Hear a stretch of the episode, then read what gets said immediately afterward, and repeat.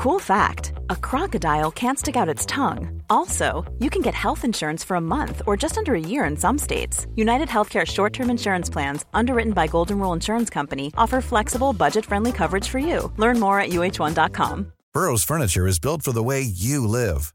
From ensuring easy assembly and disassembly to honoring highly requested new colors for their award winning seating, they always have their customers in mind. Their modular seating is made out of durable materials to last and grow with you. And with Burrow, you always get fast, free shipping. Get up to 60% off during Burrow's Memorial Day sale at burrow.com slash ACAST. That's burrow.com slash ACAST. burrow.com slash ACAST. There's never been a faster or easier way to start your weight loss journey than with PlushCare. PlushCare accepts most insurance plans and gives you online access to board-certified physicians who can prescribe FDA-approved weight loss medications like Wigovi and Zepbound for those who qualify. Take charge of your health and speak with a board-certified physician about a weight loss plan that's right for you. Get started today at plushcare.com slash weight loss. That's plushcare.com slash weight loss. plushcare.com slash weight loss.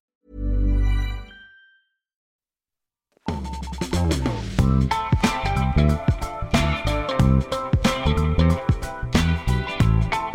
Kan du begripa det? Att du ännu en gång lyssnar på nyhetsshowen som sänder live från GP-huset. Ina Lundström, god morgon. God morgon Kalle! Du, jag ska prata idag om att Sverige pausar sitt bistånd till FN-organet Unerva som ju hjälper folk i Gaza då, vilket kan få samhället där, eh, vad som är kvar av det då, att kollapsa fullständigt enligt Oxfam bland andra.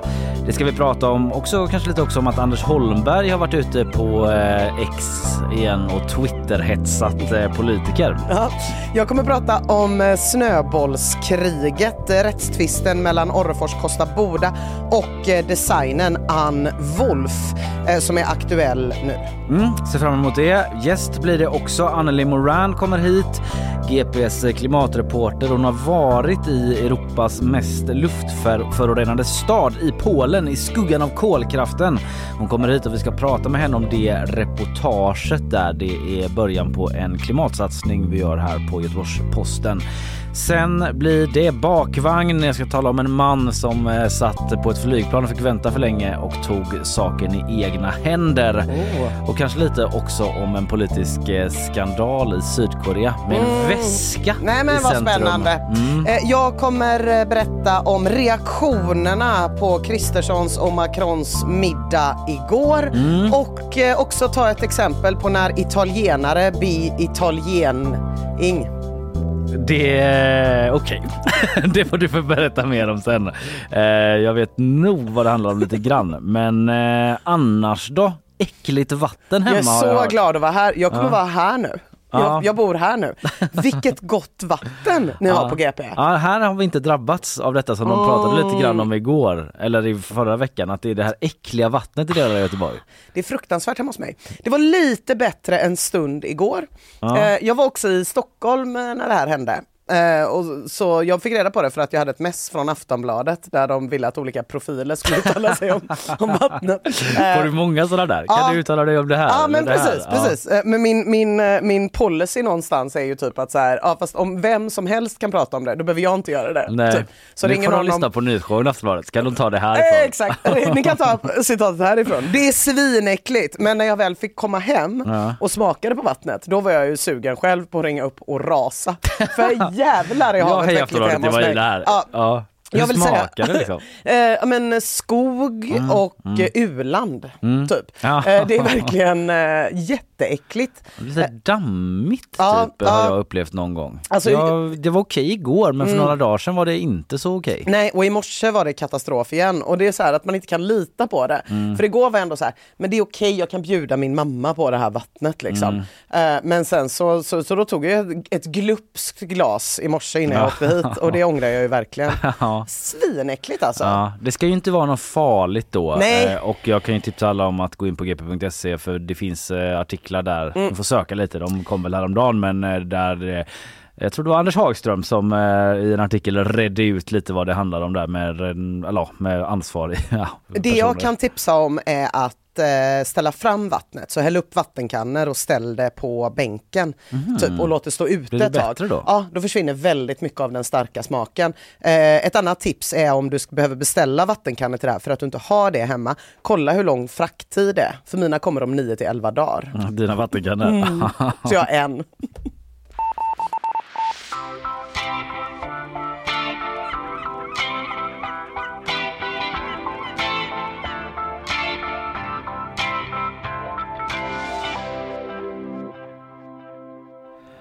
Ja, innan Sverige pausar sitt eh, bistånd till Unerva, UNRWA.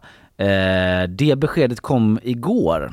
Mm. Och då undrar folk vad är det här Unerva då? Jo men det är FNs hjälporganisation för Palestinaflyktingar heter det. Eh, och det upprättades redan 1949 så de har varit igång ett tag. Det var tänkt att vara en temporär grej då men eh, har funnits kvar och de har ju haft fullt upp kan man ju lugnt säga då, mm. de senaste 100 dagarna drygt. Eh, men nu ska alltså Sverige pausa sina 31 miljoner kronor som kommer från Sida, alltså vår svenska biståndsmyndighet då. Och de pengarna, 31 miljoner kronor, alltså kommer istället gå till organisationer som Röda Korset och World Food Program. Varför då? Jo, det här är för att Israel menar på att de har uppgifter som bevisar att anställda på Nerva har haft kopplingar till Hamas och till och med vissa av dem varit aktiva, till och med deltagande i attacken den 7 oktober. Okay. Och eh, Sverige är inte ensamma då om att eh, pausa det här biståndet. Ett bra beslut att eh, omdirigera biståndet säger Sveriges biståndsminister. Det var många gånger jag sa bistånd där ja. och nu blev det en till. Johan Forsell från Moderaterna säger det. Ett av de mest oansvariga givarbeteendena jag skådat säger däremot Jan Egeland. Aha. Den norske eh, diplomaten och något av en FN-legend mm. är han. Helt annan... Eh, han, han, han, tycker att det är liksom en katastrof mer eller mindre om man eh, stryper biståndet till Unrwa. Eh, massiv parentes bara om Jan Egeland, att han är ju lite av en legend, så det är ganska tungt att han säger det här. Han sa ja. det till Aktuellt igår.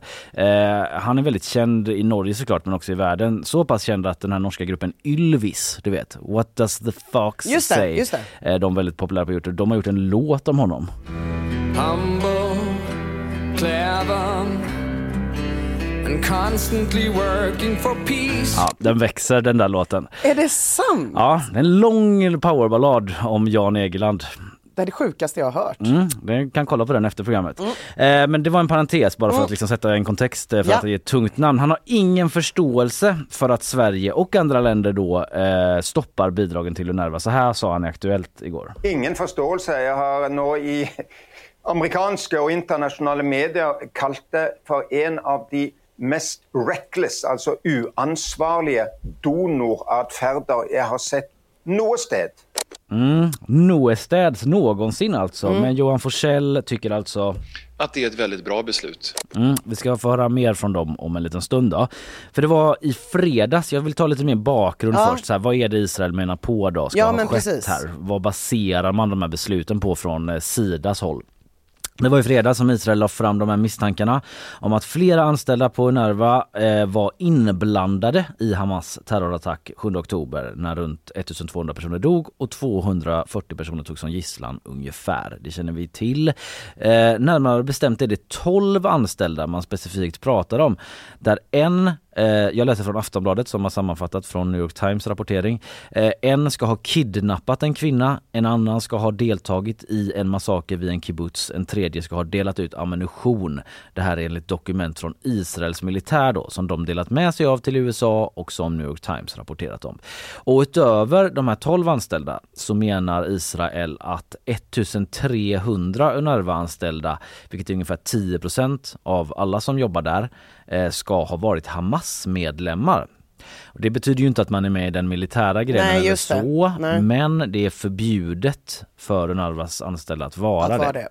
Och eh, Unarva har efter de här anklagelserna sparkat de här utpekade personerna, mm. Mm. inte de här 1300 personerna. Nej, men de här 13 eller vad det var? Ja, 12, 12. precis.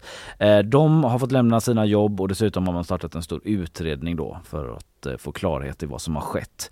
Eh, och eh, just det här att flera länder nu går helt på Israels uppgifter då och pausar biståndet trots att Unrwa själva vidtagit åtgärder. Det gillar inte Jan Egeland. Efter att den ena parten i en konflikt, Israel, anklagar de som jobbar bland civilbefolkningen på den andra sidan för en udåd, så tar man allt det som sannhet. Och det köper han inte riktigt, att Nej. man tar allt det som sanning. Och det, just det här att eh, över tusen anställda ska vara medlemmar i Hamas, det tror han inte alls på, säger han till SVT. Om det är två källor som jag inte tror på just nu så är det Netanyahu-regeringen och den militanta palestinska organisationen med Hamas i spetsen, säger han till SVT ja. då.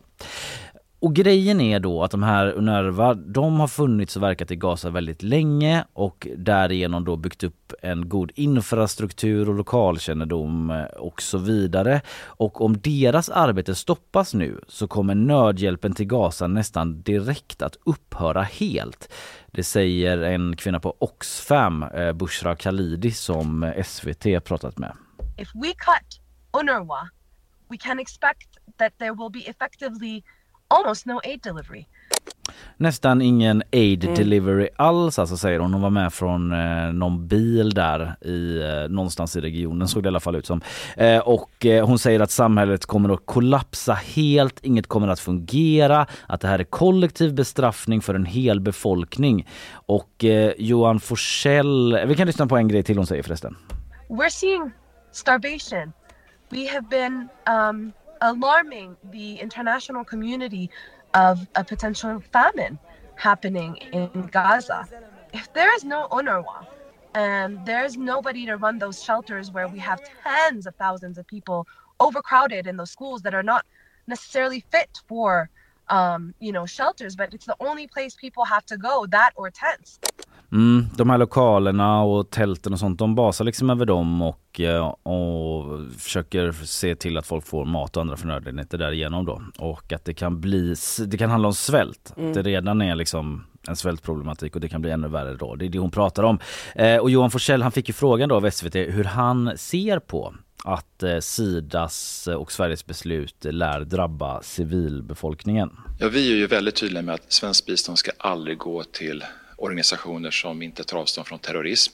Samtidigt ser ju vi att civilbefolkningen i Gaza har det väldigt svårt, inte minst många kvinnor och barn som lider mycket. Och därför är det viktigt att poängtera att de här pengarna de kommer att omfördelas till andra humanitära organisationer som hjälper till med mat, vatten, förnödenheter, sjukvårdsmaterial och så vidare. Mm. Just det, det var det du sa i början där med Röda Korset och Rädda Barnen. Precis, mm. han verkar trygg i, i, trots kritiken då i att eh, de här förnödenheterna kommer nå civilbefolkningen via andra organisationer. Även då Eh, om vissa andra inte tror det. Till exempel flera tunga FN-chefer som säger att ingen annan enhet har möjlighet att leverera den hjälp som 2,2 miljoner människor i Gaza akut behöver. Mm. Har de här cheferna sagt i ett uttalande då. Totalt eh, så har regeringen gett anslag till, till Unrwa på 400 miljoner kronor för 2024 och eh, nu har det talats om 31 miljoner som pausas. Eh, men jag har inte riktigt, om jag ska vara helt ärlig, fått klarhet i hur Nej. det blir med resten av pengarna. Nej, det, det betalas väl ut i delbetalningar då antar jag. Ja. Vi får följa det helt enkelt. Eh, det kommer eh, vi och många andra göra. Men vi drar ett streck för nu.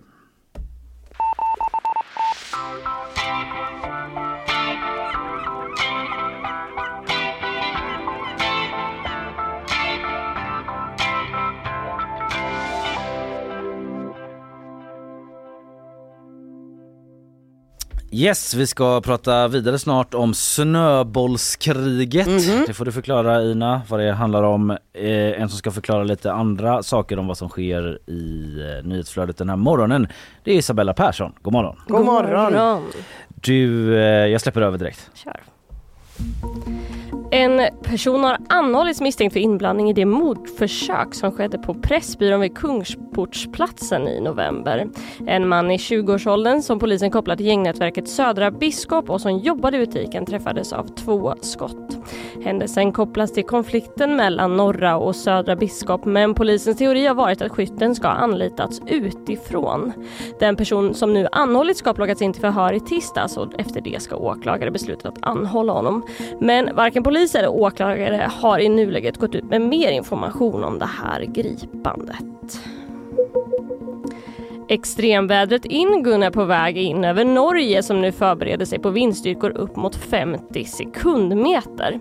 En röd varning har utfärdats och folk uppmanas hålla sig inne.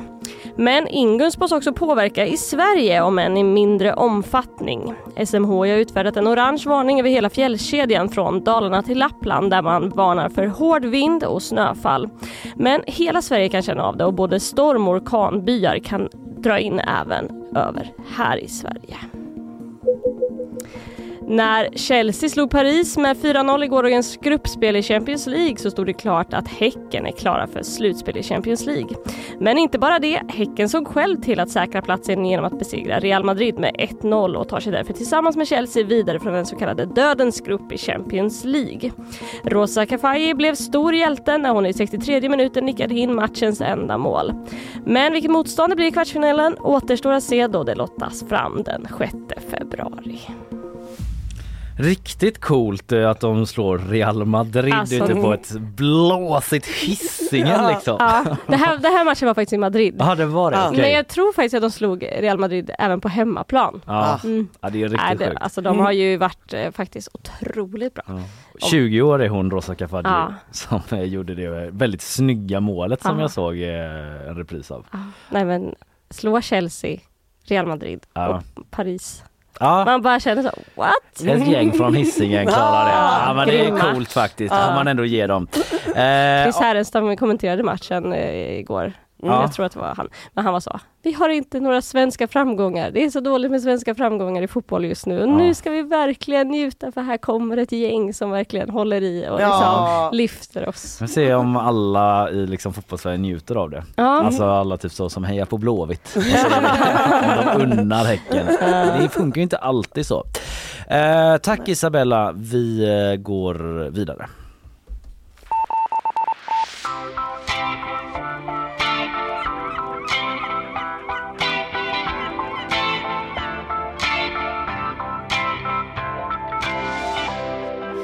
Ja, då ska jag prata lite om det som i media har kallats snöbollskriget, eh, nämligen konflikten mellan formgivaren och konstnären Ann Wolf och Kosta Boda.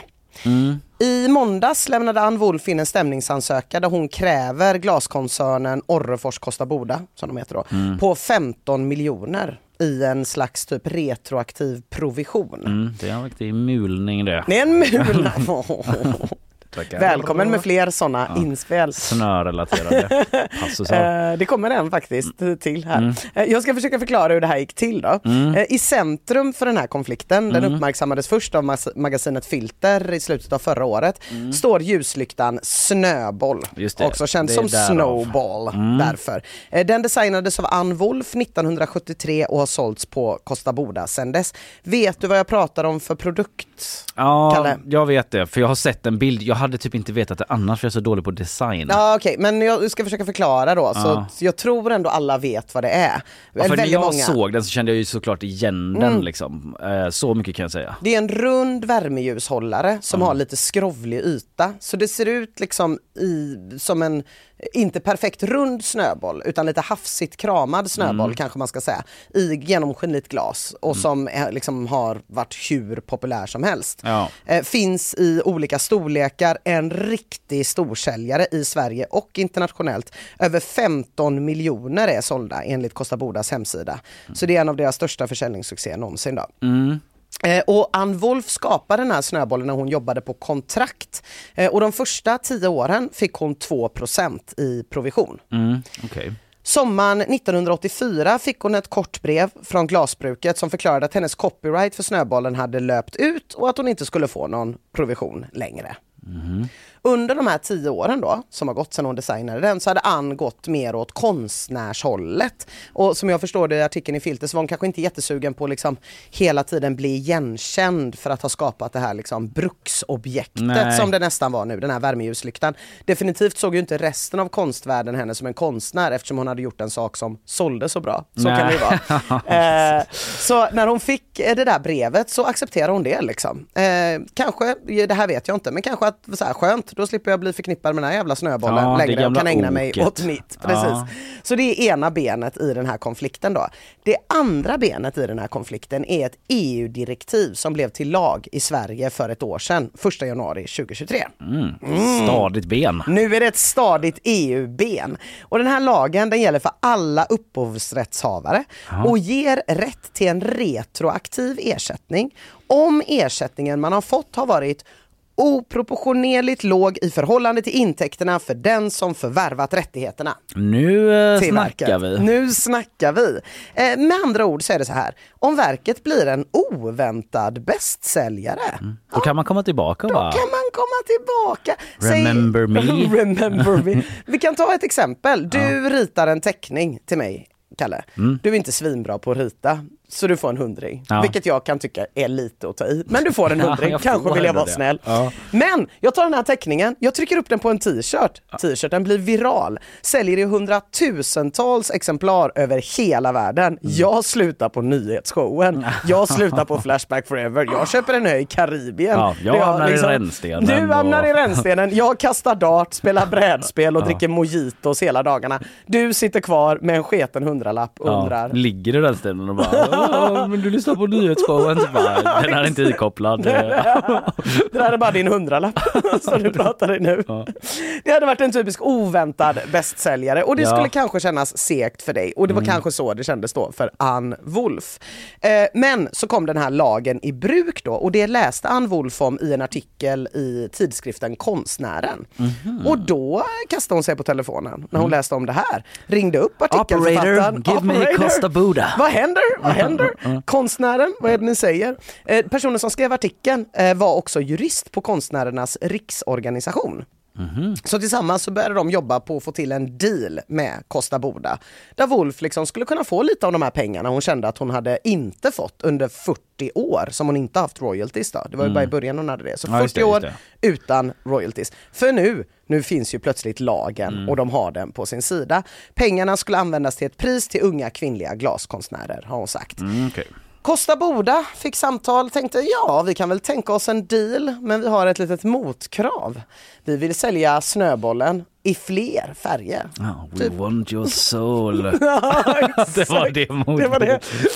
Den här stackars konstnären. Ja. Gult, blått och rött ville Ja. de kunna göra den. Det är ju ganska dumt. Behövde de hennes tillstånd för ja, det då? det behöver Alltså, de hennes ja, tillstånd. Eh, Mm. För det behöver man ändå liksom. Eh, och det kanske skulle sälja jättebra, men det skulle ju också inte vara en snöboll längre. Nej, utan just mer det. kanske en blodboll eller en gräsboll eller vad det Just nu är. det, just. Ann En Wolf, ostboll. En ostboll. Ann Wolf tyckte att det var jätte, jättedumt. Ja. Eh, även om Costa Boda eh, även kryddade med en engångssumma på 400 000 kronor och 4% royalty på fortsatt försäljning. Mm. För det skulle ju ändå bara betyda 10 000 per år till Ann Wolf då för de 40 åren som hon inte har fått ett sketet öre i royalties för Ja, just Snöbollen. Just det. Det är inga 15 miljoner. Det är inga 15 miljoner. Så förhandlingarna brakade ihop och nu går allt via ombud. Och Orrefors Kosta Boda då, de säger ju att Ann Wolf skrev ett kontrakt 1972 där hon godkände 10 års royalties. Det var ju det hon gjorde. Eh, Och dessutom skrev hon ju ett nytt kontrakt i början av 2000-talet där hon avstod från att komma med royaltyanspråk för tidigare produkter hon hade designat. Så det har hon skrivit på. Men då fanns ju inte det här EU-direktivet om proportionerlig ersättning. Det är ju det som Nej. är bökigt med lagar som syftar bakåt. Plot-twisten för? Costa Boda. Eh, så hon har ju bara fått ersättning för en femtedel av tiden som Snöbollen har gått att köpa till en person man inte vet vad man ska köpa till när man ska Nej. på en stel middag. Eh, så- Nu ska du ut i vuxenlivet.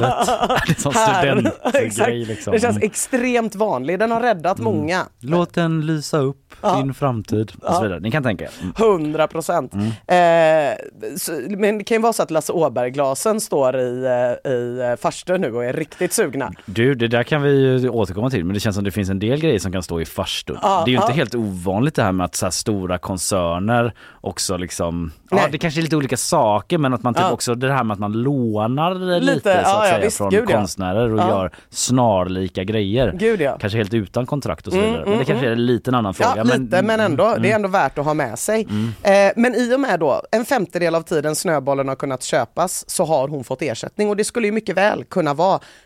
oproportionerligt låg ersättning i förhållande till intäkterna, vilket är vad det står. Så det ska ju bli svinspännande att se hur det här går. Och det är inte bara här i Sverige vi följer den här utvecklingen. Guardian skrev om fallet i december förra året, innan stämningen var Den inlämnad. brittiska tidningen. Den brittiska tidningen. Och de tar upp det som kanske är allra mest spännande i det här sammanhanget. Så här skriver The Guardian.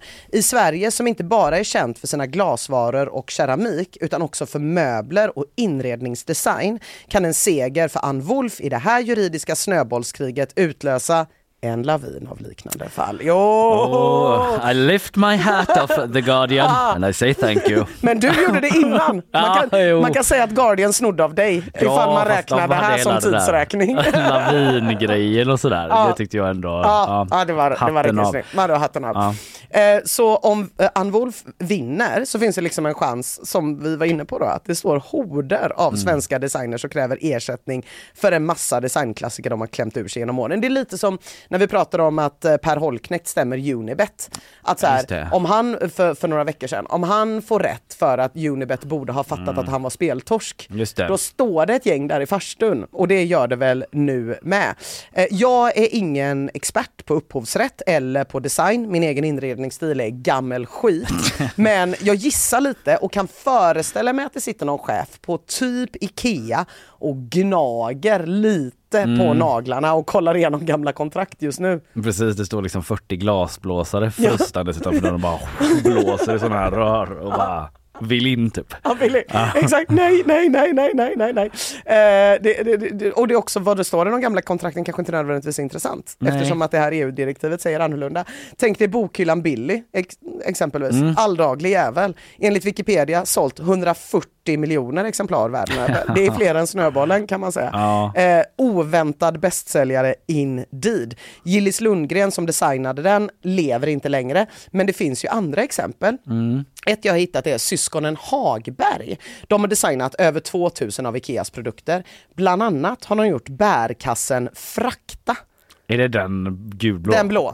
Mm, den blå gul- Känd den gulblå. från samtliga Sveriges tvättstugor typ. Exakt, Ja. och att Balenciaga har gjort en version av Just den. det. Eh, Så om man, om man skulle säga så här, det där är faktiskt ett bruksföremål och inte något konstnärligt man kan ha upphovsrätt för. Mm. Då skulle man säga, men varför var den då på Balenciagas spring show något år? Ha? Varför var den Ja, det? exakt. Mm. Jag vet inte, det, var, det, det kan vara, jag, jag, vet inte, jag är ingen expert på mode, min klädsel är också gammalt bös, så jag vet Ja. inte. Men den har i alla fall sålts i två miljoner exemplar per år, säljer den. Per år. Ja. Och i en intervju i Hemmets Journal förra året, jo då, jag har varit i arkiven, fick de frågan om de får royalties på sina produkter. Och då svarade Knut Hagberg med ett skratt och sa det hade varit något. Om vi så bara fått 10 öre per såld pryl hade vi varit mångmiljonärer det, idag. ja. Jag ska bara vänta tills helvetet fryser till is. Exakt.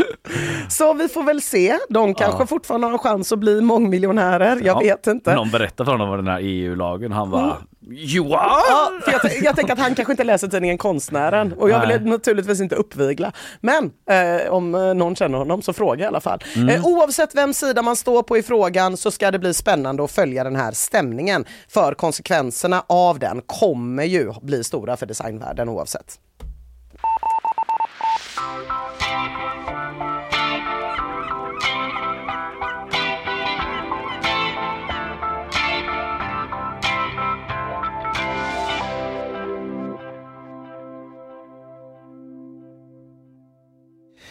Pratade ju om eh, biståndet där och Johan Forsell förut. Mm, det var ju en just det. del eh, frågor som eh, blev kanske hängande i luften Mm. som man kanske velat eh, höra någon pressa honom på. Vilket program tänker du? Ja, 30 minuter! Jajamän! Mycket välkomna. Här är veckans 30 minuter. Det är ju det där som får dem att darra politikerna. Anders Holmberg med den isfasta blicken. Ja. Släpper inte någon. Och och eh, de vill ju gärna få in Inte politikerna heller där. kyrkans man, vilket ju alla gjorde sig lustiga åt för några veckor sedan. Vad var det då? Ja, det var ju en företrädare för Svenska kyrkan som var såhär, men finns Gud då? Om, en, varför, om Gud finns? Ja just det, när de var med Förlåt, där ja. det var Nej men just det, just det, just det. Det var också en ganska rolig ingång att pressa en Ja. eh, liksom, bis, eller liksom en väldigt religiös person på liksom, bevisen kring På, Gud. på Gud, ja. ja. Ja. men då kände jag, han brinner verkligen för att pressa. Det var ett sånt där samtal man själv haft på krogen liksom när man var 19 typ. Mm. Verkligen. Bara, Men hur kommer det sig att dåliga saker händer bra personer då? Ja, exakt. liksom drabbar oskyldiga. Och de bara, eh, mysterious ways etc. I alla fall, de vill ju gärna få in makthavarna dit men det är inte alltid så lätt. Den här videon twittrade Anders Holmberg ut igår. I oktober 2022 utsågs Romina Pourmokhtari till klimatminister. Vi har upprepade gånger bjudit in henne, men hela tiden fått nej. Det tycker vi är tråkigt. Klimatet är ett av de viktigaste politikområdena och vi har många frågor. Vi hoppas att Romina Pourmokhtari tänker om och att vi snart ses i 30 minuters studio. Den vill man inte höra från Anders Holmberg. Nej, det När vill man han, inte. Han och familjen är på Liseberg i, i sommar och blir dåligt be- behandlade. Vi hoppas att vi snart ses i 30 minuter. Nej, hoppas inte. Nej. Vad skulle du säga? Det känns som jag avbröt dig. nej, nej, nej, nej, absolut inte. Det är bara så himla... ehm, man blir ju inte mer sugen på att vara med efter att ha fått ett sånt meddelande. Nej, eller hur? Eh, De tycker det är tråkigt i alla fall Mm. att eh, Romina Pourmokhtari inte är med. Och eh, eh, precis, det handlade om henne nu och det här inlägget från Holmberg då kommer liksom en dag efter att Aftonbladet skrivit en ledare med rubriken Pourmokhtari erkänner, duckar journalister, avslöjar sig i privat konversation. Eh, och det handlar om att eh, klimatprofilen som han kallas av Aftonbladet då, Gurgin Bakircioglu, känner du till honom? Ja, eh, inte som klimatprofil i första hand utan han hade ett hundprogram på P1. Ja. Så jag följer honom i tron att min hund ska bli väluppfostrad av att jag bara följer honom. Ja, har det trickled Det har down inte, det har inte hänt någonting med min hund. Nej men han är ju journalist men också mycket om klimatet. Han typ bor i en husbil Ja, och lite så. just det. Eh, håller på. Och han hade en story på Insta redan i eh, december 28 i 12 där han skrev så här. Försök smälta följande. Svenska gängmedlemmar har ställt upp på fler djupintervjuer än Sveriges klimat och miljöminister det senaste året. Pourmokhtaris otillgänglighet sedan hon tillträdde för över ett år sedan är inte bara olämplig, den är antidemokratisk. Hårda ord då Ja. från Bakircioglu mot Pourmokhtari. Och vad händer? Jo, Romina Pourmokhtari, klimat, klimat och miljöminister, slidar in Mm. i eh, hans DM då och är lite så, hallå? Pratar du om mig eller? Pratar du om mig? Mm. Ja, för eh, det låter verkligen så. Eh, jag snackar med media varje dag, säger hon. Och Aftonbladet liksom beskriver att det här, den här konversationen går lite fram och tillbaka. Eh, Gurgin Bakircioglu skriver liksom okej, men då har du väl inte missat hur tidningar som Land och Lantbruk, Dagens ETC och Aktuell Hållbarhet sagt att det varit omöjligt att få en intervju med dig. Och då går det lite fram och tillbaka igen. Jag har liksom inte hela konversationen här, men till slut då skriver Aftonbladet att Pourmokhtari svarar jag såg inga långa intervjuer i Smedjan, Kvartal eller Bulletin med rödgröna regeringars ministrar. Det är inte konstigt. Nej. Och då drar Aftonbladet eh, två slutsatser då i sin text. För det första kan man konstatera att det är anmärkningsvärt att statsrådet tycker att det är okej att ministrar duckar medier som är ideologiskt annorlunda. För ja, Kvartal och Bulletin och Smedjan har lite dålig koll på om Ja, jag ska vara helt ärlig är. faktiskt. Nej. Men det är ju ändå liksom högerinriktade medier liksom. Och, eh, och för det andra skriver Aftonbladet kan man varken kalla Aktuell Hållbarhet eller Alltinget för de var också några som har försökt få intervju med henne för rödgröna. Eh, Aktuell Hållbarhet ägs av Bonnier skriver de bla bla bla som äger Dagens Industri Expressen. Men eh, dessutom så har tidigare miljöministrar intervjuats av Aktuell eh, Hållbarhet. Vilket innebär att Pourmokhtari är den första som duckade just det mediet. Ja. Eh, och liksom med bakgrund av det här då. Jag vet inte om det är så Anders Holmberg resonerar. Att han bara nu är det läge för mig att bara gå ut på Twitter och call out her name. Your name is on the streets. I'm calling it out och var liksom så. eh, eh, ja, men eh, typ. What's wrong, McFly? Chicken? You chicken? Vågar du inte komma hit? That's it, isn't it? Nothing but a little chicken. Typ Mm. den, Ja. det är det han skickar ut och sänder ut till Paul Mokhtari. Ja. Och där är liksom historien slut för nu. Det här skickade Anders Holmberg ut igår. Jag har inte sett eh, något svar från Paul Mokhtari om hon kommer dyka upp. Eh, det är ju liksom eh, angelägna frågor kring, klimatet hela tiden. Så vi får lämna det där och eh, liksom fortsätta följa den här tråden på Twitter där, som Anders Holmberg har varit ute. Se vad som händer.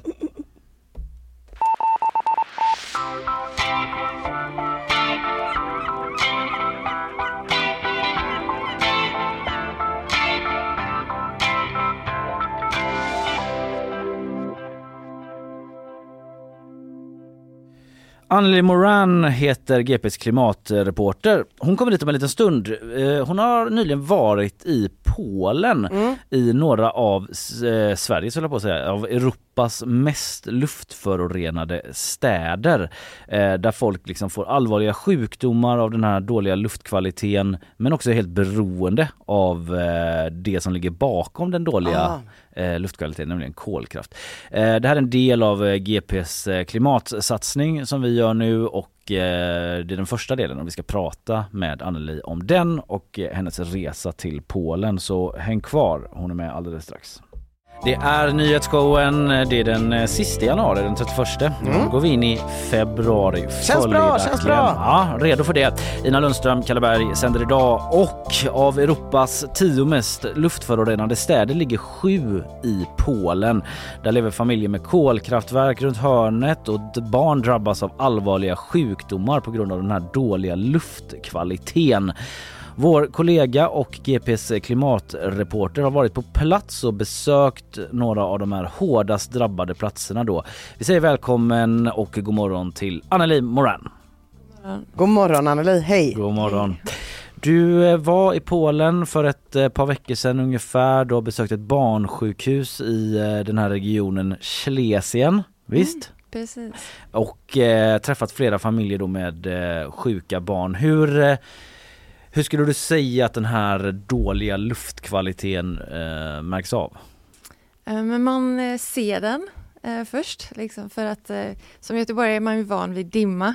Mm. Men, och det är liksom en slags dimma men den har den lite gulbruna tonen om man liksom tittar lite längre bort. Mm. Man Eh, ser det med blotta ögat liksom. Ja, vi var ju i Warszawa bland annat och sen också nere i den här kolregionen då. Mm. Och ja, men man ser det. Och sen så ser man ju också på skorstenarna att det liksom är svart på tegelpannorna och på skorstenarna och sådär. Och sen ser man också den här röken som kommer ur skorstenen, att den är liksom brunaktig. Mm. Känner så- man det när man andas också liksom? Ja, eh, alltså när vi åkte in just till den här lilla staden Rybnik som vi var i då så kom det ju liksom puffar och när man åkte igenom eh, där de eldade var så, så kände man ju den här och, och jag blev lite illamående. Jag kanske var liksom överkänslig och kände efter lite extra men eh, det Mm. luktar ju väldigt starkt. De bara, Eh. svenskar.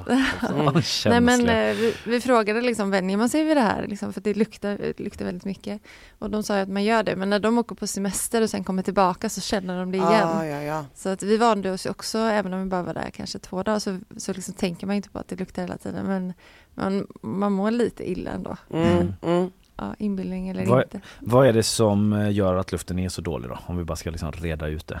Eh, Men det är ju att man eldar med kol. Eh, Mm. Man använder kol till att värma upp husen, så att det är liksom den huvudsakliga anledningen eh, att man har, har det, de värmesystemen fortfarande. Mm. Eh, det är ju både att en del har kolpannor hemma, även om man håller på att ställa om det då, men också att det finns de här stora kolkraftverken eh, som producerar el då för att värma upp andra hem och så. Mm.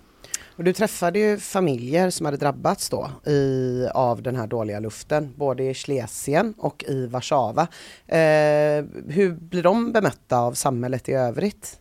Eh, Det var lite olika. Alltså I Schlesien då, det var vi på det här barnsjukhuset Ja. och där, eh, den här avdelningen pratade vi med en läkare där och hon pratade ju om eh, att eh, de fl- får fler barn då med luftvägsproblem och så. Mm. Och då, det är ju liksom lite lurigt med just med luftföroreningar och och eh, sjukdom, för det är ju så, så, ett så brett spektrum av vad man kan drabbas av. Så det går ju att säga så här, "Ah, ja men det här det hade de fått ändå eller sådär. Mm. Så att den kopplingen är ju, eh, gör ju att det också blir svårt att prata om det. Mm. Just det. För det är svårt att liksom fastslå och bevisa att liksom Ja. det har lett till det då. Precis, ja, vi, vi pratade ju med en, en man vars pappa hade dött av hjärtproblem då som läkarna kopplade till luftföroreningar. Men då kan man ju alltid säga, ja, men han hade haft hjärtproblem ändå. Mm. Eh, Så att det var väldigt skillnad i liksom, bemötandet. De här barnen i Schlesien, de hade ju RS-virus då som man fick oftare för att lungorna blir känsligare med luftföroreningar och sådär. Så där var det väl inte riktigt den här laddningen då. Men sen så andra vi pratade med en del som inte ville vara med, till exempel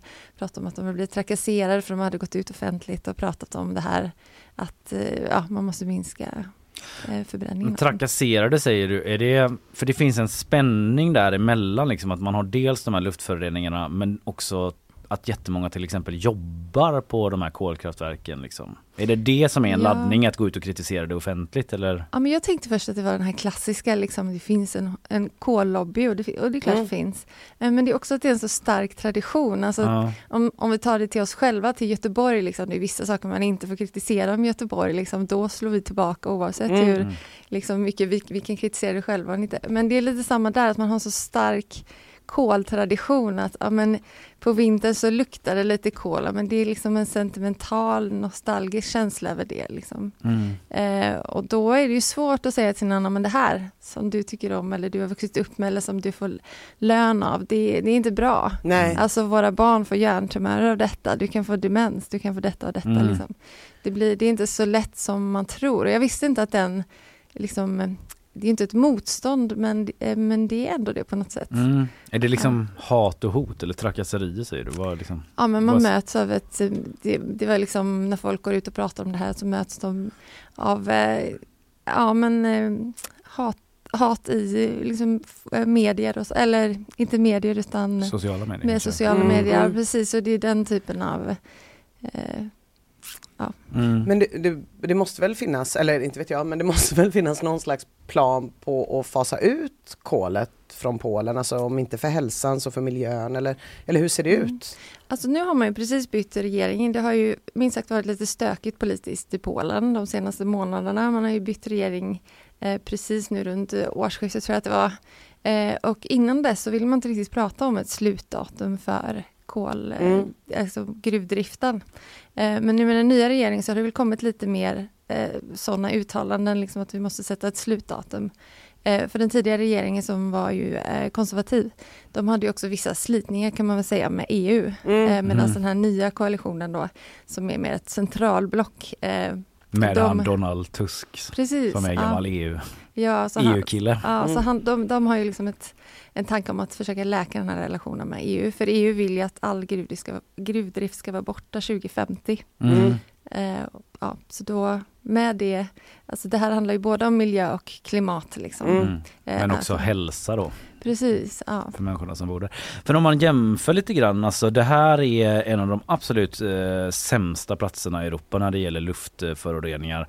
Eh, hur stor, bara för någon sorts jämförelse mellan liksom, vart är det bäst luft och hur stor skillnad är Ja. det? Kan man jämföra så? Alltså det är väldigt bra luft på Tjörn. Alltså? och, eh, nej, men sen också i norra Sverige till exempel. Ja. Men eh, det finns ju vissa regioner då som de forskarna kallar hotspots. Och det är ju till exempel kolregionen i Polen men också norra Italien. Mm. Och sen så om man går över till andra sidan Adriatiska havet där så finns ju en hel del länder där som har problem som Serbien, Rumänien, eh, Bulgarien. Mm. Liksom, där det är... Men Ruhr, som har varit det gamla koldistriktet i Tyskland, de har fasat ut så de är liksom Mm. safe nu. Eh, alltså det kanske inte är bra men det beror ju hela tiden på, om man sätter det i relation med Polen så är det ju mycket Mm. bättre. Mm, Liksom. mm, mm, mm. Eh, och det var en forskare som jag pratade med från Belgien som eh, pratade om det här området just nere där vi har varit då Mm. och sa att man kan jämföra med, liksom hälsoeffekterna kan vi jämföra med eh, passiv rökning. Ah, Ja, okej, och det gör ju att man förstår lite att man Mm. tänker, men gud, där vill inte jag att mina mina barn ska andas. Nej just det, Men, ni får uh, ha kolkraftverk på utes inte ens på uteserveringarna. på morgonen. Nej, ja, det var ens sorts roligt Är, är, rökskämt. det, är det bara, är det kol som gör att de här hotspotsen finns? Eller kan det också vara typ att det är mycket bilar vid ett visst område eller bara mycket människor generellt eller? Ja men det är lite, lite allt det du sa nu men Ja. eh, alltså mycket mänsklig aktivitet gör ju att vi har, får mycket utsläpp av Mm. alla för det är ju inte bara en eh, förorening, liksom, det är massa olika. Och här i Sverige, om vi tittar i Göteborg så är det ju kopplat till trafiken, alltså svensk, Sveriges största källa till luftföroreningar är ju transporter. Mm. Så om vi skulle gå ut här så vill man ju inte hänga runt E E6, E20 i Gårda för det är ju eh, en av de sämsta platserna här. Men då pratar vi ofta om kvävedioxid Mm. som kommer från liksom den här förbränningen i våra motorer. Då. Eh, det är inte kanske, och man pratar också om partiklar, Mm. eh, men inte riktigt så här sotpartiklar. Från, Nej. vi har ju inga kolkraftverk här och vi slänger inte in lite kol i pannan Mm. hemma. Nej. Ved kanske, alltså vedeldning ger ju också partiklar som inte heller är bra för våra lungor. Men bara för att återvända lite till Polen och till exempel det här sjukhuset med barnen. Jag menar hur var det att gå runt där? Det måste ju, folk måste ju vara förtvivlade liksom. Ja, alltså det var både och i och med att en del liksom känner inte att det här är ett problem. Men eh, den här läkaren som vi pratade med, hon uttryckte det väldigt bra, liksom att hon går ju runt där. Det var ju mycket spädbarn på den här avdelningen, Ja. just när det gällde RS då. Mm. Eh, och hon uttryckte det som att liksom, jag får gå runt här och titta på de här barnen som mår så dåligt inte kan andas och så vet jag att vi kan göra något åt det. Liksom. Ja. Det var hennes känslor, det var, det var väldigt talande för att ja, men man, man försöker bara hjälpa de här och så, bara, och så händer ingenting med orsaken. Liksom. Det Mm. finns ju lösningar där ute. Så det var lite den känslan hon hade. Mm. Men det är klart att det är svårt när det har blivit så politiserat och när man har bytt regering så himla mycket så blir det inte bara som att man är så för eller emot kol utan kanske, ja jag är för den gamla regeringen, alltså är jag för kol eller mm, för den, antar jag att det Mm. blir. Ja, nej, men de pratade både om det, liksom att, men det händer ju saker. Alltså, det blir ju bättre luft även i Polen. Mm, mm. Eh, men det de menar är ju att de här som har drabbats då menar ju att det går för långsamt. Ja. För det är också Eh, typ att de kan drabbas av, det är cancerrisken är högre och sånt också. Ja, alltså, eftersom det är så många olika typer av ämnen så blir det också väldigt många olika typer av problem som man kan, Mm. som man kan få. Då, så att det, ja, men det är ju cancer, och, men astma pratar man ju mycket om, småbarn, cancer kanske blir mer äldre. Då. Men eh, den här läkaren då som också var forskare och hade skrivit rapporter, hon hade ju sett en kop- tydlig kop- koppling med hjärntumörer och just att det var så det. många barn i Schlesien som hade hjärntumörer jämfört med kan- kanske ja, andra områden Mm. Och de här som liksom vill att man ska göra någonting åt problemet, hur skulle det konkret se ut då? Är det Polen själva som skulle lösa det eller skulle EU, har EU en budget för att säga nu hjälper vi Polen ställa om eller hur skulle det gå till rent praktiskt? Men det är nog på alla nivåer egentligen. Alltså EU är ju en drivkraft precis som det är här i Sverige och man sätter ju liksom WHO går ju ut, alltså Världshälsoorganisationen går ut med riktlinjer liksom här ska vi ligga. Eh, så det är ju om man för oss är det kanske enklare att tänka i sve- svenska termer, Ja. liksom, att det är ju både EU, regeringen, regionen och kommunen liksom, som ska följa de här riktlinjerna. Mm, Så att det, det måste ju ske på alla nivåer. mm, Eh, Men, i, eh, men Polen har ju som sagt varit lite tjuriga på EU, kanske inte velat ställa upp på vissa sådana grejer. Så vi, vi får väl se om, alltså det finns ju en förhoppning nu bland de här som har drabbats om att, att man ska svänga liksom. Mm. Och man ser ju att den polska regeringen har svängt i olika frågor. Jag läste om bara abortfrågan i morse här, att de hade svängt. Men, eh, så vi får se om det, vad som händer där.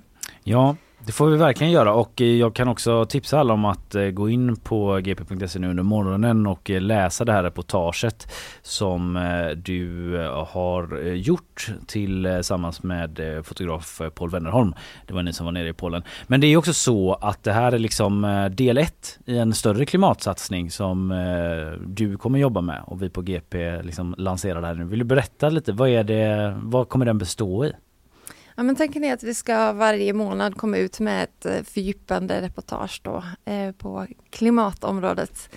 Eh, och då, vi har liksom inte satt exakt vad som kommer hända varje månad för vi vill ändå att det ska vara aktuellt och följa liksom, eh, nyhetsflödet. Så. Mm. Eh, men, det, men det kan komma handla om Alperna nu nästa. Eh, om snö. Alperna. Precis, snöläget, liksom kommer vi kunna åka skidor framöver. Ja. Eh, och sen så framåt våren brukar det ju bli aktuellt med torka och sånt där. Liksom. Mm. Så vi, vi får se, men vi hoppas att vi ska kunna ge liksom en liksom djupare förståelse för, det här är ju en jättestor fråga, Mm. men eh, man kan ju också känna att den är väldigt ogreppbar. Mm. Och hur ska jag förhålla mig till detta? Vad betyder, vad betyder jag i det här sammanhanget? Mm. Liksom? Så det är väl det vi ska försöka också lyfta fram människor. Eh, klimatrapporteringen tillbaka i tiden har ju varit mycket så här isbjörnar och, eh, och det, det är fortfarande synd om isbjörnarna Mm. men eh, nu blir det ju mer och mer tydligt vilka människor som drabbas och på vilket sätt. Mm. Så vi hoppas kunna visa, bara berätta de historierna. Ja, och det har ni gjort också bland annat i Polen då där de drabbas barn som får eh, problem med eh, RS-virus och liknande. Anneli Moran, tusen tack för att du kom hit och talade om detta idag. Återigen, gå in på gp.se eller GPs app och läs de här reportagen. Se bilderna från ert besök i Polen. Tack ska du ha Anneli. Tack så mycket. Ja, det händer grejer på GP, det är klimatsatsning, det händer andra grejer för oss på nyhetsshowen. Eh, imorgon så sitter jag och Fanny på eh, filmfestivalen, ser den här Studio Draken. Ja. Det är väl på, eh, inne på Hotell Draken va? Titta på Karl, jag blir lite osäker vart det Rimligt. ska vara egentligen. Eh, Jag vet bara vad jag ska göra, knappt vad jag ska vara men de, eh, vi gör en liten takeover som de kallar det på filmfestivalen. Mm. Där jag och Fanny ska intervjua Lena Endre. Hon Ja. är ju eh, juryordförande då för det här Nordic eh, Choice Nej det är inte det för det heter ju hotellet. Eh, Dragon Awards. Dragon Awards. Nordens eh, bästa film och eh, även regissören till den här filmen Mother Couch. Alltså det är en svensk regissör eh, som, eh, som eh, heter Niklas Larsson. Som typ, det är hans långfilmsdebut och han har då lyckats få in i det här projektet eh, Ewan McGregor Jaha. typ som huvudroll och Ja. typ två andra så här Oscarsbelönade skådisar. Vilket är bara så här, Ja. hur fan löste du det? Ja, det vill man ju veta. Ja, så det kommer vi snacka om. Och sen är det ju quiz också på skeppet på... Nästa eh, vecka på onsdag. Exakt. Det blir svintrevligt. Bara liksom eh, Jag är laddad och filar och håller på. Mm. Mm. F. Murray Abraham påminner Karl är det som är med. Det är han från... Eh, ja, vad fan är det han är med i nu igen? Salieri i Mozart-filmen. Ah, Han är med i, där ser man. Ja, skitsamma. House of Cards. Nej, inte House of Cards. Vad heter den? Homeland. Skitsamma, vi går till något mer aktuellt. Det är ju statsbesök som pågår. Det är statsbesök som pågår. Macron och Kristersson åt pytt i panna igår med Bea. Det pratades lite om i nyhetsshowen. Ja, Eh, det Fanny blev typ en- förfasades. Ja, ja, det kan man förstå. Ja. Det blev en rätt omtalad middag ju. Eh, Studentafton i Lund och där är traditionen då pyttipanna med beas sås. Det är ju svenskt franskt på något sätt. Det hade tydligen 0% med statsbesöket att göra utan det här är en tradition och det låter ju som en klassisk studenttradition. Ja, men det var något med att de hade bjudit på det en gång och någon tyckte Ja. det var gott. Ja, drottning. Margrethe var typ så. Så nu gör vi det för alltid. Precis, det känns som att eh, saker behöver inte liksom göra så mycket för att bli en tradition på ett Nej. studenthem tror jag. Det är också typ som att de, det var första gången någonsin de fick ett beröm. Ja. Så nu kommer vi aldrig sluta med det. Nej, och Vad alltså fin jag... du var i lugg, tack! Ja. 80 Nu år har, senare, nu nu har alla jag. vi lugg. Eh, jag, jag har inte jättemycket erfarenhet av studentnationer och studenthem Nej, och jag studentliv. Men jag kan tänka mig att det är så, att om det är typ så, någon som kallas Brasse har en gång ätit pommes med Mm. kebabsås efter en sittning. Då blir det en Brasse special efter varje sittning. Så tror jag det är. Men frågan är ju vad som händer när någon äter någonting inom Svea rikes gränser. Jo, det är att Leif Mannerström rasar.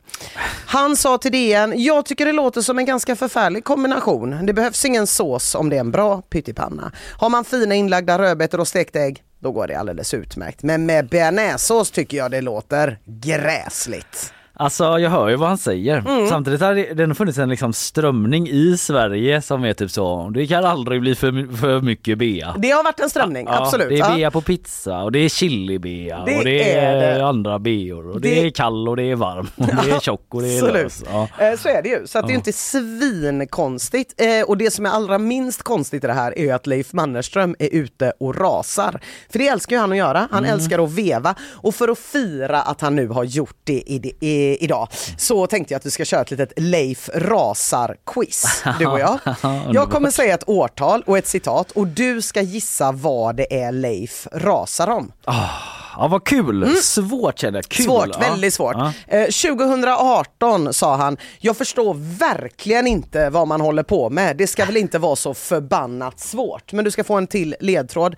I artikeln då, 2018 från Aftonbladet står också, tanken är att allergiska barn inte ska känna sig utanför. Jag börjar gapskratta när jag läste det, säger Leif Mannerström. Vad tror du eh, Leif Mannerström rasar mot?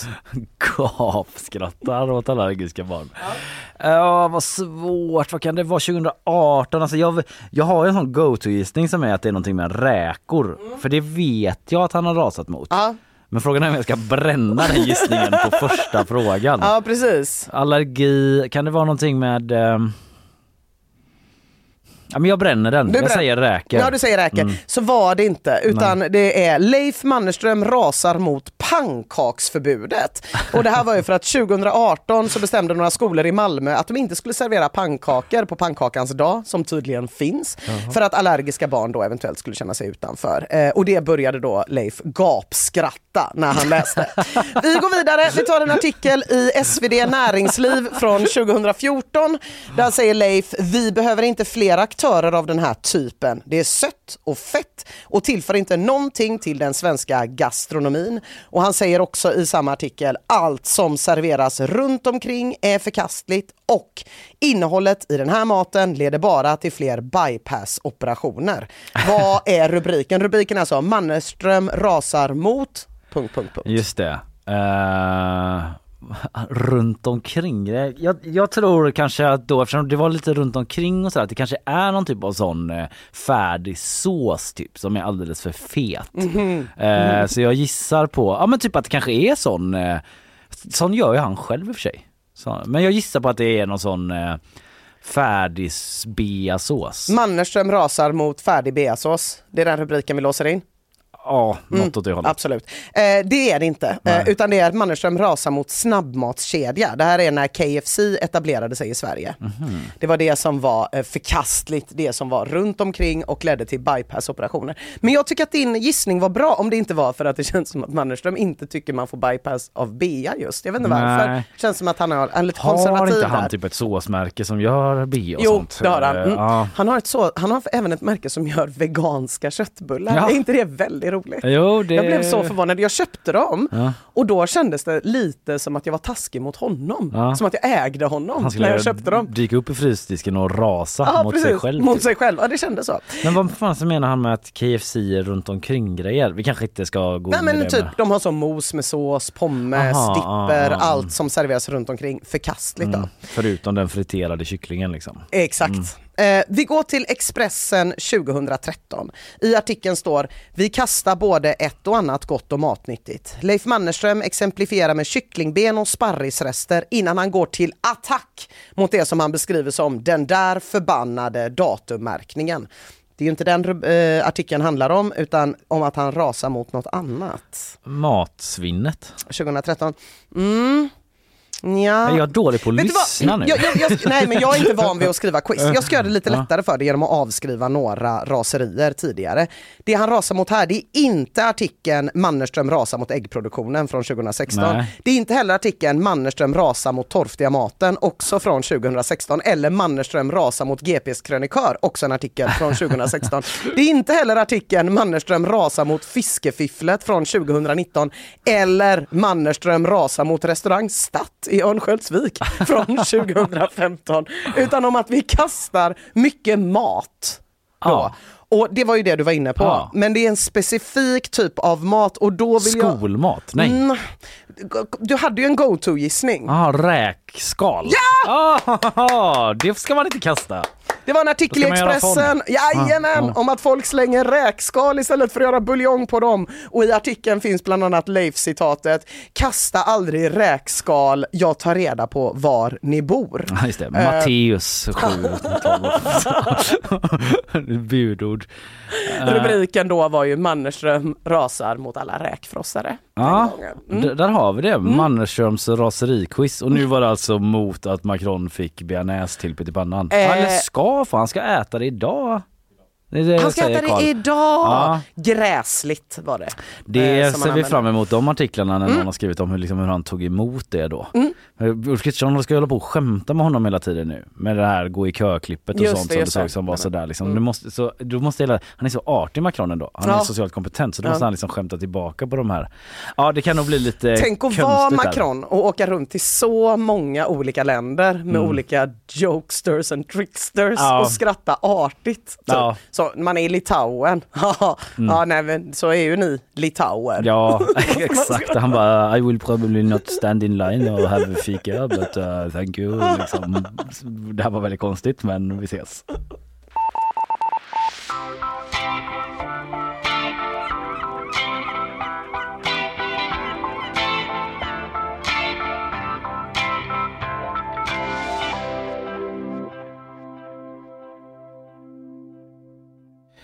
En kort grej Ina, jag vet inte om eh, du är otålig till din natur? Japp. Blir du lätt liksom stressad av att sitta och vänta? Japp.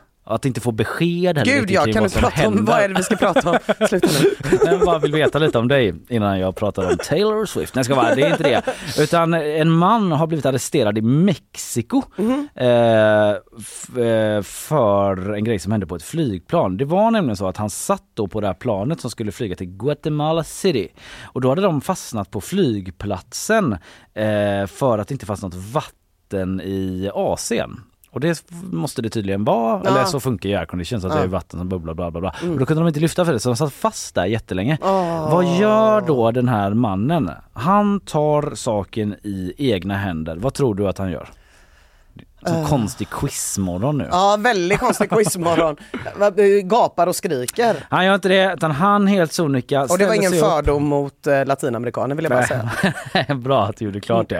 Eh, det här som han gör är ingen, heller ingen fördom jag hade mot latinamerikaner för han ställer sig upp och helt sonika öppnar då nödutgången Ja. och går ut på vingen. Nej, men- Ja. Nej. Det är ändå typ en man Mm. av handling Mm, mm. men också av liksom kriminalitet. Ja, det, Man får ändå inte man göra av det. kriminalitet helt klart. Eh, det som eh, de skriver då, det är BBC som rapporterar om det här, att eh, liksom ingen har skadats av detta och att han blev tagen av polisen. Andra passagerare, however, har liksom skrivit ett gemensamt uttalande saying the man had everyone's support. Hej! Så de, de backar honom där i Det här hade fan jag beslutet. också gjort. Ja, du hade det. Ja. Det är för att man inte förstår flygplan så är det så här, det är så mycket dumt med flygplan. Till exempel då, vi ska stå här och vänta nu i, alltså jag förstår att människor som kan något om flygplan fattar att jag är efterbliven nu, men det spelar ingen roll. Man sitter där inne och så är det så här, nu ska vi sitta här i sex timmar och vänta på någonting. Kan vi öppna dörren?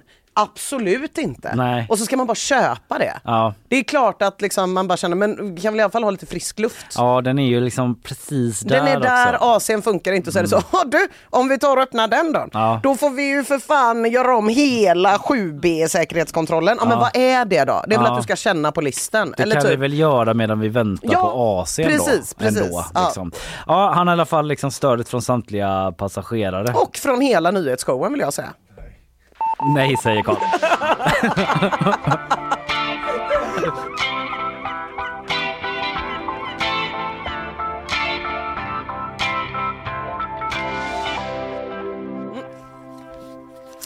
Eh, en cannabisodlare anmälde inbrott, eh, står det en artikel som publicerades på gp.se sent igår kväll. Ja. I höstas gjorde nämligen polisen en husrannsakan i en lägenhet i centrala Göteborg, hittade flera cannabisplanter. Jag ser på dig Kalle att du vill veta exakt hur många. Eh, Jag Ja. kan inte svara på det, jag kan säga så här, det var inte industriella mängder men det var mer än vad man har för personligt bruk. Okej, Så nu är din nyfikenhet stillad. Någonstans Mm. mittemellan. Personen som husrannsakan skedde hos var inte hemma. Men när personen kom hem Mm. märkte att det hade varit inbrott och det saknades cannabis. Ja. Då ringde den polisen för att anmäla det. Where's all the pot man? Where's all the pot? Och polisen, de blev så himla glada över det här. Johan Eriksson som är förundersökningsledare vid polisen i Göteborg säger till GP, jag kan inte påstå att jag själv varit med om en liknande situation där vi gjort en husrannsakan hemma hos någon där personen inte varit där och att denna sen i efterhand kontaktat polisen och anmält att de har haft inbrott i sin lägenhet. Men han ser det som något positivt. Det är ju positivt för oss att oavsett vilken sida av lagen man står på så har man stort förtroende och vill ringa oss. Det är ett Ja. kvitto på att vårt arbetssätt fungerar. Även knarkarna känner Även ett stort knarkarna. förtroende Ja, för känner om- Eller drogförsäljarna. Vi vet inte om den här personen brukar det Ja själv. precis. Antingen så känner de, man skulle ju också kunna tolka det som att de liksom inte tror att eh, det är olagligt med Mariana. Nej, just det. Att de har lyssnat så mycket på Legalize it reggae. Att de känner att det här är ju... För det, så, det som sker är liksom att den här personen kommer hem, eh, cannabisen är borta då. Polisen har beslagtagit Mm, det mm. och den bara vad i helvete? Ja. Jag ska bara ringa telefonen, Ja. eller ringa till polisen. 112. Vänta, det här är en banan. Ja. Eh, jag, det här är telefonen. Det här är telefonen. Hej, I'm so high. my pot is gone man. Men den, den kan ju inte sagt att någon har stulit mitt cannabis. Nej men Eller hade bara, det har varit inbrott här och eh, vad saknas då? Eh, Växter. Ja, växter, alla mina plantor. Mm. Hur skulle du beskriva dem? Ja, de är Mm. gröna och... alla mina plantor. En väggbonad bestående av Bob Marley. Just det, det är bara sådana. En sån här, alltså det är typ som en vattenpipa fast inte riktigt Nej. så här. Jag har gjort den själv Mm. av, eh, jag vet inte vad man gör, bångs. 15 hacky sacks. Exakt. Medlemskap i eh, Piratpartiet och eh, ett jättebra Ja. gamingdator kanske. Jättebra Mm. gamingdator. Polisen är supernöjda i alla fall.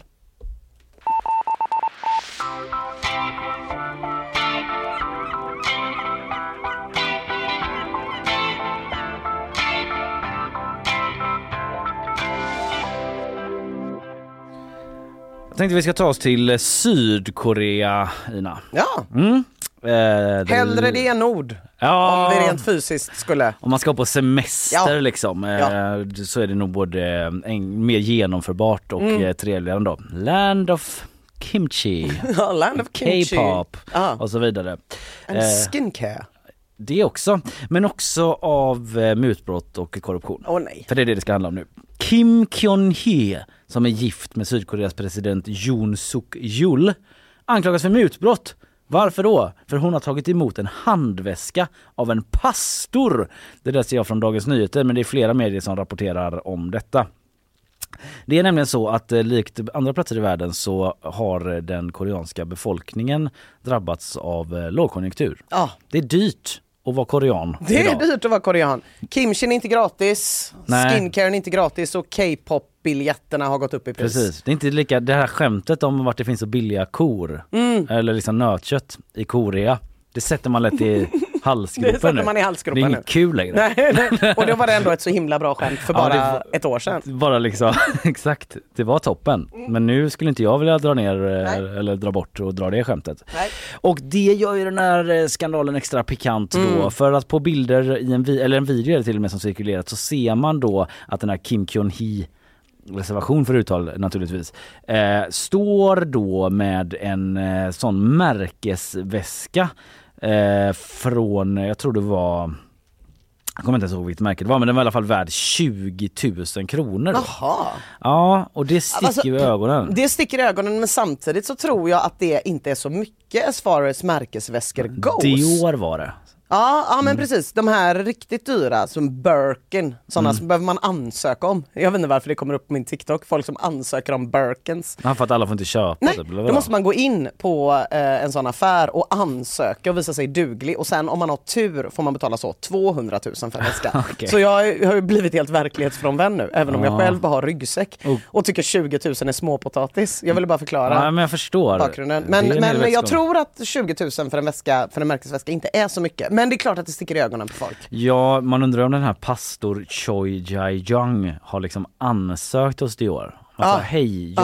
jag eh, ska muta en politiker typ. Är det en eh, god I nog linje anledning? med era värderingar. ja, vad de här väskorna ska gå till. Ja. Nej, han säger kanske inte själv, han har väl inte erkänt att han försöker muta dem då. Men den här händelsen ska ha inträffat redan eh, 2022 faktiskt. Okej. Men har fått uppmärksamhet nu de senaste dagarna på en Youtube-kanal. Mm, mm, mm, mm. Och då finns det någon lag i Sydkorea om att offentliganställda och deras partners eh, får inte ta emot gåvor värda över drygt 7500 kronor. Under det däremot går det bra. Vet du vad, då hade hon kunnat få den väskan som Mona Salin blev så kritiserad för att ha. Mhm. För eh, 2011 var det en stor skandal att Mona Salin syntes på bild med en väska värd 6000 kronor. Ja. Det ansågs vara en lyxväska då. Ja, så ja, den hade hon det. kunnat ta. Ja. Mona Salins rötna väska. Men 20 000, nej nej nej nej nej. Så ja, precis. Presidentfrun i Sydkorea har synts med Mona Sahlins gamla väska. And that's fine. That's fine. In other news går vidare. eh, ja men precis och den här pastorn då som var Mm. gett den där väskan han eh, ska eh, förespråka närmare relationer med Nordkorea. Aj, aj, något av en aj, het Ja, potatis man ändå. i- Inte helt okontroversiellt. Nej, något För som något land, men allra minst för Sydkorea. Allra minst där, särskilt som den här presidenten då eh, som hon är gift med har varit en stark motståndare till att närma sig Nordkorea.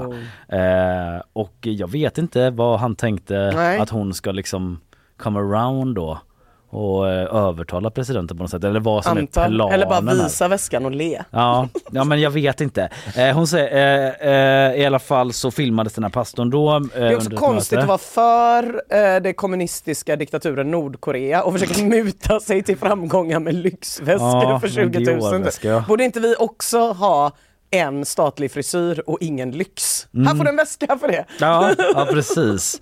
Ja, det är lite märkligt ja. Eh, I alla fall, eh, det, det, folkets missnöje med presidenten har ökat från 58 till 63 procent på en vecka då. 69 procent av landets röstberättigade vill att Oj. presidenten ska förklara sin frus handling. Oj. Ja. Och eh, den här som avslöjade det där säger liksom min intention var inte att avslöja att första damen accepterade Dior-väskan utan hur hon missbrukade sin position för sina egenintressen. Det låter lite som samma sak. Ja, Men, ja, eh, I alla fall, detta pågår i Sydkorea och under måndagen så bjöd Yoon Suk Yeol då, alltså Presidenten. presidenten eh, in sin partikollega Han Dong-Hoon på lunch för att liksom visa att partiet står enat i att eh, han typ inte ska avgå Mm, liksom. mm, att säga mm. nej min fru är inte så Marie Antoinette som Nej. han anklagat för. Eh, och då ska de ha suttit och, och diskuterat eh, liksom, befolkningens levnadsförhållanden men ingen ska ha tagit upp mutanklagelserna mot eh, presidenthustrun skriver The Korea Times. Ah. Så de tog inte i den elefanten Nej, nej, nej, men det kan ju ändå vara att just att man inte pratar om det kan ändå vara ett tecken på att så här, Ja. vi tycker inte det är viktigt. Det är ingen big deal liksom. Det tycker folket uppenbarligen. Eh, vi får se om eh, det händer något mer där.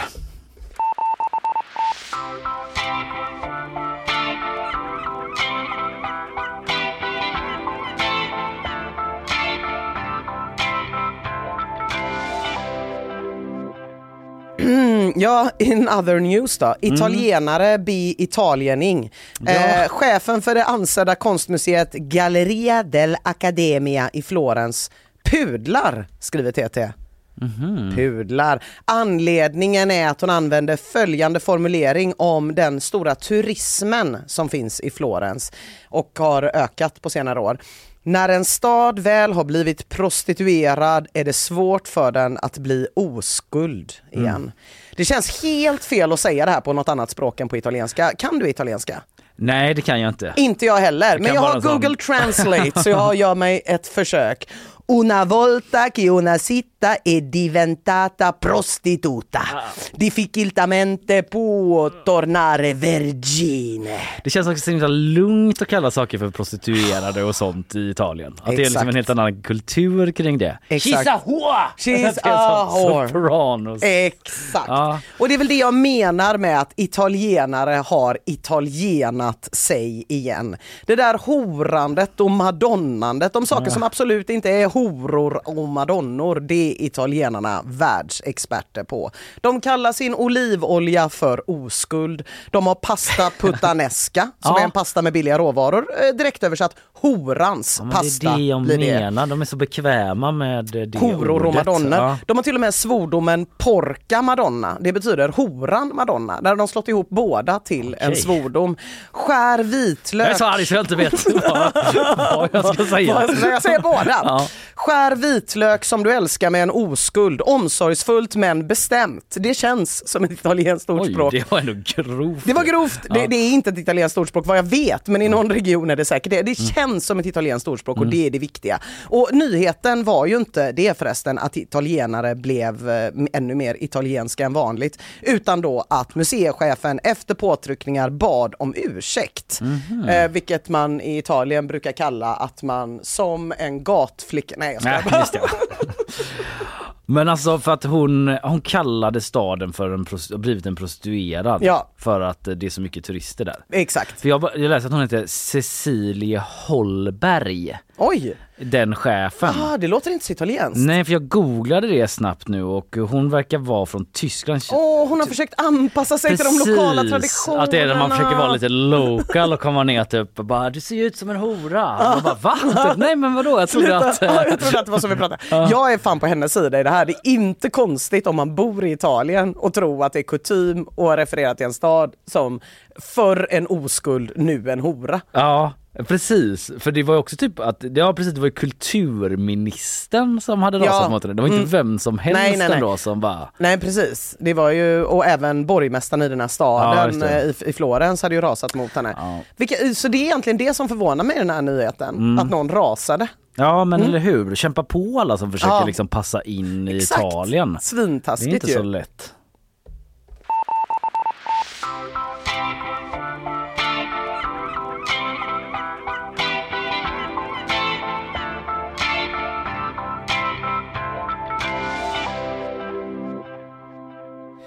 Nu kör jag en sån här du. Oj! Djurens Ja. djurnyheter Jag tror att jag vet det Det blir djurnyheter Djurens djurnyheter Vad är det det heter? Just det, djurnyheter pappa Dubbla djurnyheter, då blir det långa mysigt. Jag ska börja på eh, en flygplats igen. Mm.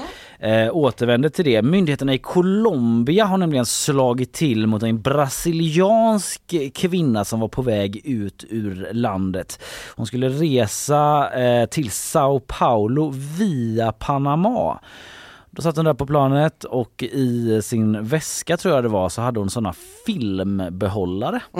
Och det antar jag är såna här gamla Ja, så när man hade film i förr. innan det var Ja, digitalkameror. det var någon som hade googlat vad har alla turister med sig och hamnat på en jättegammal resblogg. Vad är helt normalt att ha i ett bagage? Filmrullar? Ja Okej. precis, slagit i en gammal Lonely Planet typ. Eller så här. Ja det är väldigt märkligt i alla fall. Det hade hon. Det kanske var därför de fattade misstankar på flygplatsen. Mm. Bara så här, vadå har du en sån, jag ser inte att du har ens med dig någon sån jättestor gammal analog kamera Nej. ens. Vad är det i de här filmrullarna? Svar 130 pilgiftsgrodor. Nej! Jo, hon ska då ha försökt smuggla ut de här grodorna ur landet. De är ungefär 5 cm långa och lever i fuktiga skogsområden eh, mellan Ecuador och Colombia eh, och liksom runt om i Sydamerika förekommer de. Men grejen med dem är att de också kan eh, säljas då enligt Bogotás polischef som har gjort en liten värdering här. Hur mycket kan de säljas för Bogotás polischef? Det ska jag berätta säger han. Uppemot 1000 dollar per, stycket. groda? Per groda, 10 000 spänn alltså. Är det sådana man slickar på så blir man hög? Ja men de är giftiga i alla fall. Den ser, Ja. ut, den ser ut som en sån. Ah, ja, ja. Den är ah, gul ah, ah. och svart i ett Ja. spräckligt mönster. Och den heter ju pilgiftsgrodan. Eh, så eh, den... Eh, Något jävla gift är det. Precis, jag tror, in, jag tror inte att man köper dem för tusen dollar för att slicka på dem. Men de är liksom giftiga och jag vet inte om man vill göra såna giftiga pilar som i Tintin ursprungsbefolkningen har där. Eller så är det bara terrariefolket som vill vara liksom rad. Det låter som att det skulle kunna vara en sån lite, det osar lite så eh, Saddam Husseins söner, Mm, mm, någon mm. tokig shejkson i Ja. Dubai liksom som unnar sig den typen av så kriminella kriminellt, eh, kriminellt införskaffade Djur. Ja, Mm. och det hade också verkligen kunnat vara någon annanstans än i Mellanöstern. Ja, nu blev nu blev det Saddam så den här Hussein gången. Dubai men Ja. det är liksom Kina, kanske England, USA, Mm. jag vet inte. Där, där det finns rika personer för tillfället. Och det är mycket i Dubai och sådär.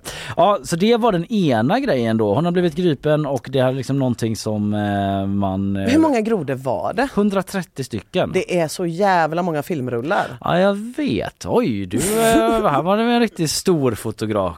fotograf. Den här tanten bara Cici. Typ. Inga eh, konstigheter. Och mitt favoritprogram är Border Control Australia. Eh, för då känner jag mig alltid lite närmare Indonesien. För det består Ja. ju uteslutande av män, kvinnor från tanter från Sydostasien som vill in i Australien med diverse olika djur som de inte får ha. Ja är det så? Är det mycket Eh, filmer eller är de dolda de här djuren? Nej nej nej, också? utan det är ju typ mat. Så att det blir alltid stora konflikter där det är så vadå, vadå varför skulle jag inte få ha med mig 12 kilo helt rå fisk? Varför får jag inte ha med mig det? Underbara diskussioner och så känner jag mig nära eh, min mammas släkt. Jag det, det är så man jobbar. Mm, vi tar eh, en liten sån här till nästa djurnyhet. Djurens djurnyheter, vad är det det heter? Just det, hoppas, nu hoppas jag på något soligare. Ja men det är det. Det är lite gladare nyheter. En helig graal Oh. kan ha upptäckts så att säga. Eh, vi ska till eh, havets djupa vatten. För det är en Youtube-filmare och en doktorand som har eh, slagit sig i slang eller vad fan det heter och lyckats eh, fånga på film något som man tror att man, all, något som man aldrig har sett tidigare. Och det förvånade mig. Jag visste inte att det var så himla ovanligt. Nej. Jag hade inte tänkt på det på eh, överhuvudtaget egentligen men när jag läste det så bara, jaha har man aldrig sett det förut? Då handlar det alltså om en nyfödd vithaj som har observerats i det vilda. Detta har man aldrig sett förut. Vithaj, var vithajsungar föds är för hajforskningen Nej, så här. Var vithajsungar föds är hajforskningens heliga graal. Något som detta har aldrig tidigare observerats. Säger ett gäng forskare i ett gemensamt uttalande. Mm, mm, mm. Eh, för man kanske tror det, att man har så jävla bra koll på alla världens djur. ja det liksom. antog jag. Men nere i havets djup, där kan vi liksom inte hålla koll Nej. och forska hur vi vill. Nej. Vi vet ju, inte, vi vet ju till och med vart ålarna föds Ja. i Sargassohavet och sådär. Men Just vi har ändå liksom Men inte ändå lyckats kolla exakt Ja, var. Liksom. Ja. Ingen har lyckats, ingen youtuber har varit nere och varit Nej. så Hi guys, I'm right This in the middle of the happening." mating of eels. Nej det är sant, det är sant. Eh, please make sure to subscribe. Nej, det har inte skett och det här, de här eh, eh, har sett det här då för att de filmade den här hajen och med en drönare. Den var liksom på ganska eh, högt upp Ja, då, ja, ja. eh, i havet och eh, den var då eh, väldigt ljus i färgen. Och då är det så att i livmodern hos den här hajhonan så produceras ett slags mjölkprotein och eh, dricker man mjölk så blir man vit. Vit. Det, vet i Det kan vara så orsakssambandet är ja. Mm, Ja, mm, mm, men det här mjölkproteinet förlåt, ger den nyfödde hajungen näring då och liksom eh, ger den den här färgen.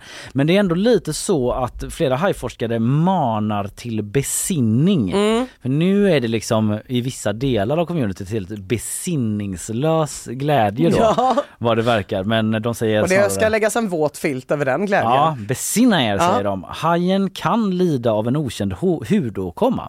Det kan vara det, säger Chris Lowe vid California State University på BBC. Ja. Eh, så de vill inte liksom ropa hej riktigt. Nej. Eh, utan de menar det kan vara psoriasis Mm. eller någon annan hudåkomma. Ja, Inte vi vet inte. inte Nej, hajar vitiligo. Eh, så liksom en glad nyhet kanske Ah, har du fått till dig nu. tråkigt när det blir så.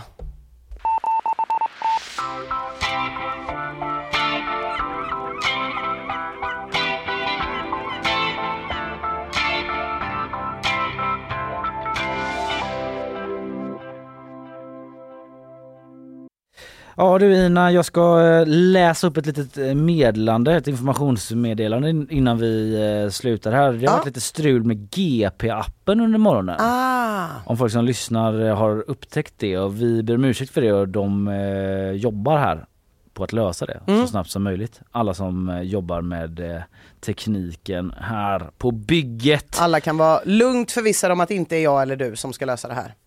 Eh, ja precis, det är det verkligen inte. Då hade Nej. det tagit väldigt lång tid. Vår spelare också i appen är det strul med. Är det den det är strul med? Okej, den. inte så mycket med artiklarna och sånt. Nu har ni livekonversation med producent Karla. Ja. Så det är vår spelare, så ni som försöker lyssna men inte kan det. Det här är anledningen. Som ni hör i podden senare kanske då.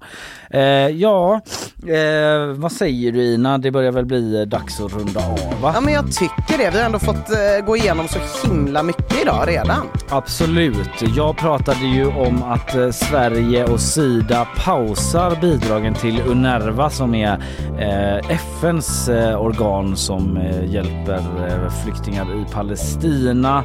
Eh, ett beslut som sågas av eh, internationella aktörer som Jan Egeland. Men eh, Johan Forssell eh, står bakom det. Han tycker det är ett bra beslut, säger han. Jag pratade också om att konstnären Ann Wolf stämmer Orrefors Kosta Boda på 15 miljoner. Ann Wolf som alltså gjort ljuslyktan Snöboll och som med hjälp av en ny EU-lag nu har tagit det här, eller ett nytt EU-direktiv nu har tagit det här till domstol. Eh, En dom som hur den än blir kan få stora konsekvenser för ett land med så mycket designers som Sverige. Mm, så snackade vi om att Romina Pourmokhtari har blivit called out on the streets.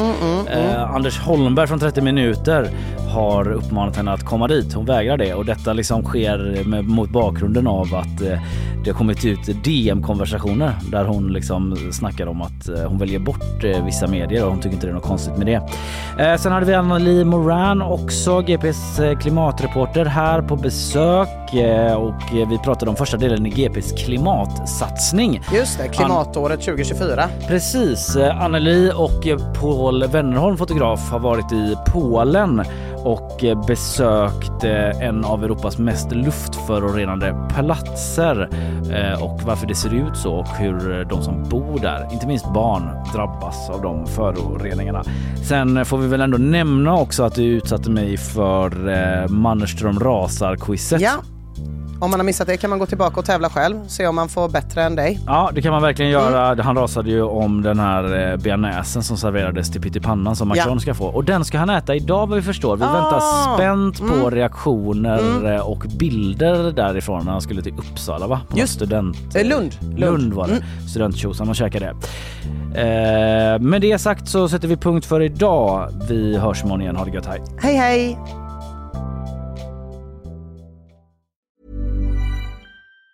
Planning for your next trip? Elevate your travel style with Quince. Quince has all the jet setting essentials you'll want for your next getaway, like European linen, premium luggage options, buttery soft Italian leather bags, and so much more. And it's all priced at 50 to 80% less than similar brands. Plus, Quince only works with factories that use safe and ethical manufacturing practices. Pack your bags with high-quality essentials you'll be wearing for vacations to come with Quince. Go to quince.com slash trip for free shipping and 365-day returns. Even when we're on a budget, we still deserve nice things. Quince is a place to scoop up stunning high-end goods for 50 to 80% less than similar brands. They have buttery soft cashmere sweaters starting at $50, luxurious Italian leather bags, and so much more. Plus, Quince only works with factories that use safe, ethical, and responsible manufacturing. Get the high-end goods you'll love without the high price tag with Quince. Go to quince.com slash style for free shipping and 365-day returns. Imagine the softest sheets you've ever felt. Now imagine them getting even softer over time. That's what you'll feel with Bowl and Branch's organic cotton sheets. In a recent customer survey, 96% replied that Bowl and Branch sheets get softer with every wash. Start getting your best night's sleep in these sheets that get softer and softer for years to come. Try their sheets with a 30-night guarantee. Plus, get 15% off your first order at bowlandbranch.com. Code BUTTERY. Exclusions apply. See site for details.